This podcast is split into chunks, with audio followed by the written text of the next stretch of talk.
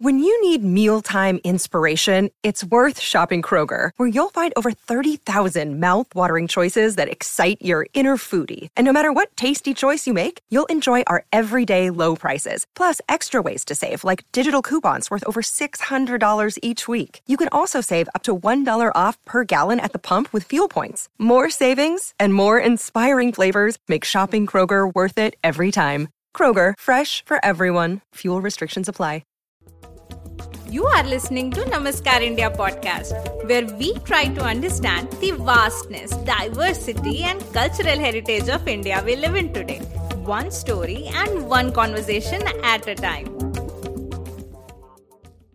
Episode 14 Vikramaditya From Controversies to Legends.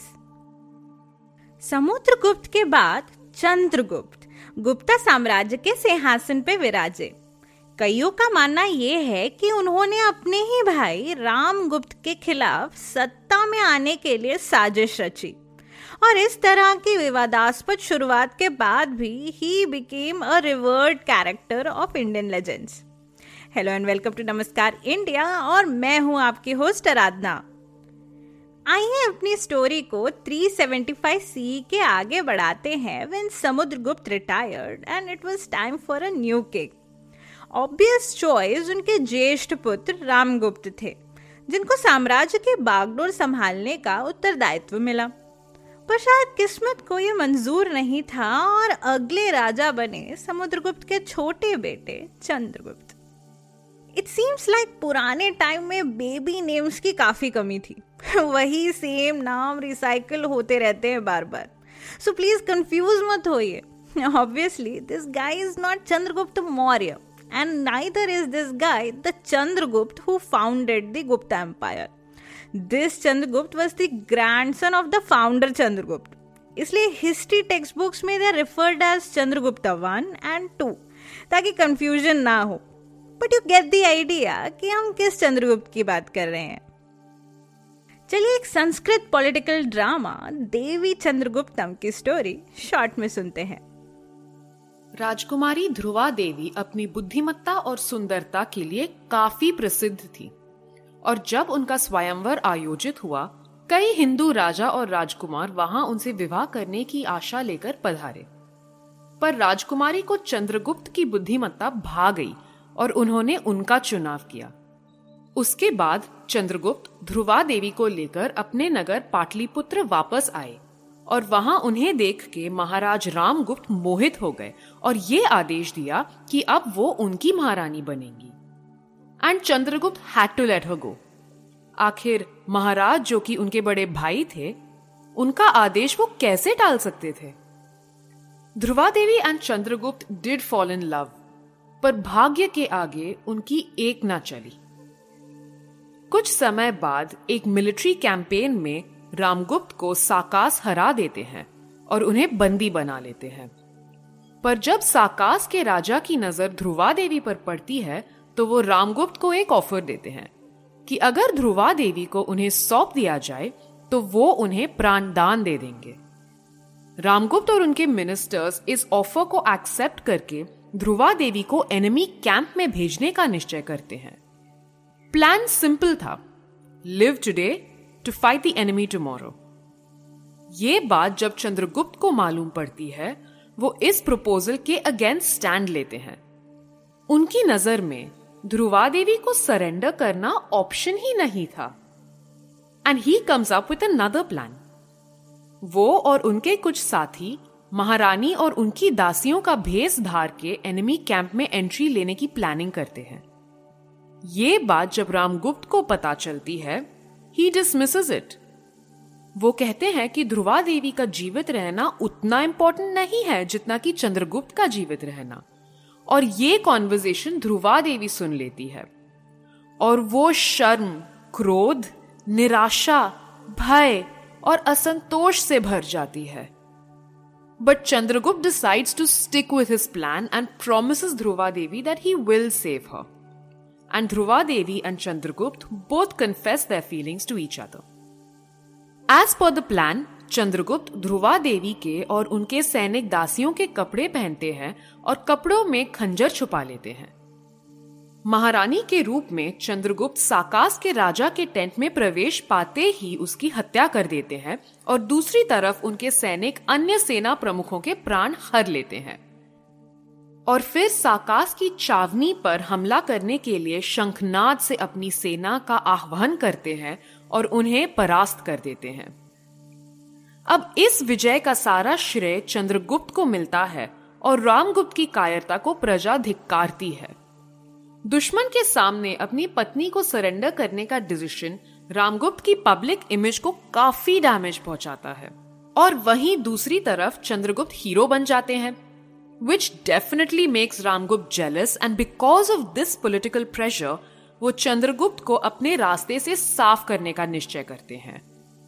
पर चंद्रगुप्त को जैसे ही ये बात पता चलती है, वो नगर छोड़ के भाग जाते हैं।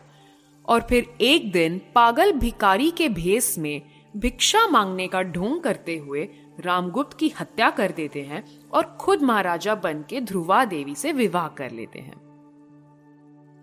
तो ये थी गुप्ता एम्पायर के नए राजा चंद्रगुप्त के राज सिंहासन को पाने की कहानी।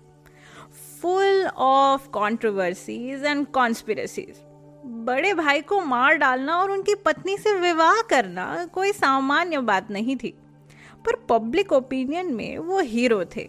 शायद इसलिए प्रजा ने उनको एक्सेप्ट कर लिया। पर इस स्टोरी में कितनी सच्चाई है? कहीं ऐसा तो नहीं कि ये story clean image and credibility establish करने के लिए प्रचारित और प्रसारित की गई। What if this was all part of Chandragupta strategies to win back the love of his life and also become the king it's possible right historians में भी इस बात को लेकर काफ़ी मतभेद है। Stories do have that power after all and history is always written by the winners And as Napoleon once said, what is history but a fable agreed upon? गौर कीजिएगा इस स्टोरी में चंद्रगुप्त ने साकाश के ऊपर विजय प्राप्त की which indicates that he now control Saurashtra and extended the empire's influence up to the Arabian sea और इसके बाद उन्होंने इंडस प्लेन्स में सैन्य अभियानों का नेतृत्व किया और वहाँ फ्यूडेटरीज अपॉइंट किए तो पूरा का पूरा नॉर्थ इंडिया गुप्ता साम्राज्य के कंट्रोल में था। Other than Pataliputra present day Patna in Bihar he established second capital at Ujjain in Madhya Pradesh and to mark his victory he took the title of Vikramaditya ये finally a new name Maharaj Vikramaditya of Ujjain कुछ याद आया सिंहासन बत्तीसी अब बेताल पच्चीसी विक्रम बेताल। अब, विक्रमादित्य, यानी our very own Chandragupta को inspiration बना के कई इंडियन लेजेंड्स लिखे गए और उन्हें एक आदर्श राजा के रूप में जाना जाता है, जो अपनी बुद्धिमत्ता, उदारता और साहस के लिए जाने जाते हैं। ऑल राइट तो जब आपका इतने बड़े एरिया में आधिपत्य है, इतने सारे राज्य आपके फ्यूडेटरीज है, आप ट्रेड रूट को कंट्रोल कर रहे हो और आपका कंट्रोल सब कॉन्टिनेंट के गोल्ड, कॉपर और आयरन माइंस पे है तो डेफिनेटली आपके साम्राज्य के पास काफ़ी पैसा है। और पैसा है तो समृद्धि है। जब आपका कंट्रोल इतना सॉलिड है, वॉर्स वगैरह नहीं हो रहे हैं तो शांति का माहौल भी है। इस प्रॉस्पेरिटी एंड स्टेबिलिटी के कारण ही इस टाइम को गोल्डन एज कहा गया। ओके गुप्ता एम्पायर के एडमिनिस्ट्रेटिव स्टाइल के बारे में we know that they followed feudalism तो जो सारे फ्यूडल स्टेट्स एंड फ्यूडेटरीज उनके अंडर ऑपरेट करते थे, वो ट्रिब्यूट एंड टैक्स तो पे करते ही थे। पर उसके साथ साथ मिलिट्री कैंपेन्स में भी गुप्ता एम्पायर को सपोर्ट करते थे।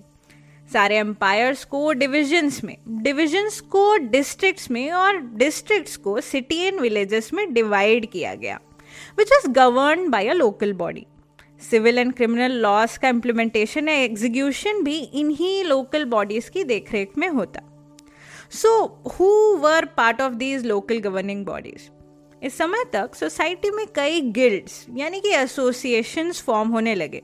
जैसे कि कुम्हारों, व्यापारियों, कारपेंटर्स, मूर्तिकारों के गिल्ड्स और इन्हीं गिल्ड्स के लीडर्स अपनी कम्युनिटी को लोकल गवर्निंग बॉडीज में रिप्रेजेंट करते। अगर इस टाइम की सोशल ऑर्गेनाइजेशन की बात की जाए तो पुराने टाइम की वर्ण व्यवस्था के साथ साथ जाति सिस्टम का इंट्रोडक्शन हमको सोसाइटी में देखने को मिलेगा। सो द क्वेश्चन इज़ इस नए सिस्टम की आवश्यकता क्यों पड़ी? तो आइए इसको थोड़ा समझते हैं। हिंदुइज्म में जो वर्ण व्यवस्था का कॉन्सेप्ट था, उसके हिसाब से पाँच कैटेगरीज थी। ब्राह्मण, क्षत्रिय, वैश्य, शूद्र और अछूत। पर जैसे कि हमने जाना, कई इन्वेडर्स ने यहाँ अटैक किया, राज किया और फिर उनके आगे की पीढ़ियाँ यहीं की होके रह गई। अब ये कौन से वर्ण के हैं, ये कैसे डिसाइड करेंगे? क्योंकि इनका बैकग्राउंड तो पता है नहीं। But now that they are part of the society किसी ना किसी कैटेगरी में तो इनको फिट करना पड़ेगा इज़ इट इसके अलावा जो राजा थे, वो नई नई टेरिटरीज ढूंढ रहे थे, वहाँ कब्जा कर रहे थे और वहाँ के लोकल ट्राइब्स भी अब सोसाइटी का हिस्सा बनने लगी। तो उनको किस कैटेगरी में डाला जाए? सिमिलरली ये जो गिल्ड्स यानी कि समाज फॉर्म हो रहे थे, वो भी अपनी यूनिक आइडेंटिटी की चाह रखने लगे। तो ऑल इन ऑल वर्ण व्यवस्था की पाँच श्रेणियाँ स्केलेबल नहीं थी। और इसी आइडेंटिटी क्राइसिस को सॉल्व करने के लिए ब्राह्मणों द्वारा जाति सिस्टम को सोसाइटी में इंट्रोड्यूस किया गया। हर जाति के अपने स्ट्रिक्ट रूल्स एंड रेगुलेशंस होते, जिसको तोड़ना, यानी पाप का भागीदार बनना और जाति से बहिष्कार। उस टाइम पे इस प्रणाली का सेंस बनता था ताकि जो परिवार का स्किल सेट है वो कहीं लुप्त ना हो जाए। खो ना जाए।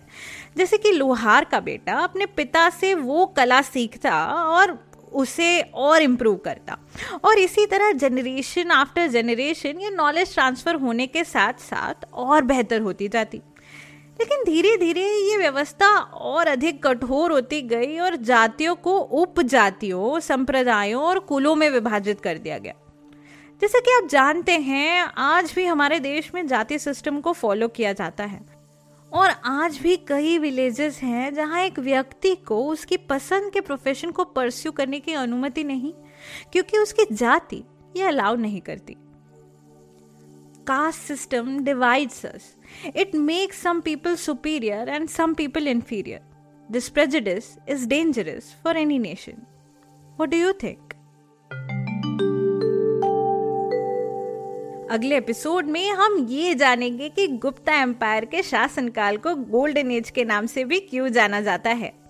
The story of Devi Chandraguptam is narrated by Preeti Parth Sarathi a travel influencer and an amazing story teller who strives to bring awareness to mental health and inspires others to practice body neutrality through her blogs vlogs and podcast links to these will be in the episode description do connect with her on social media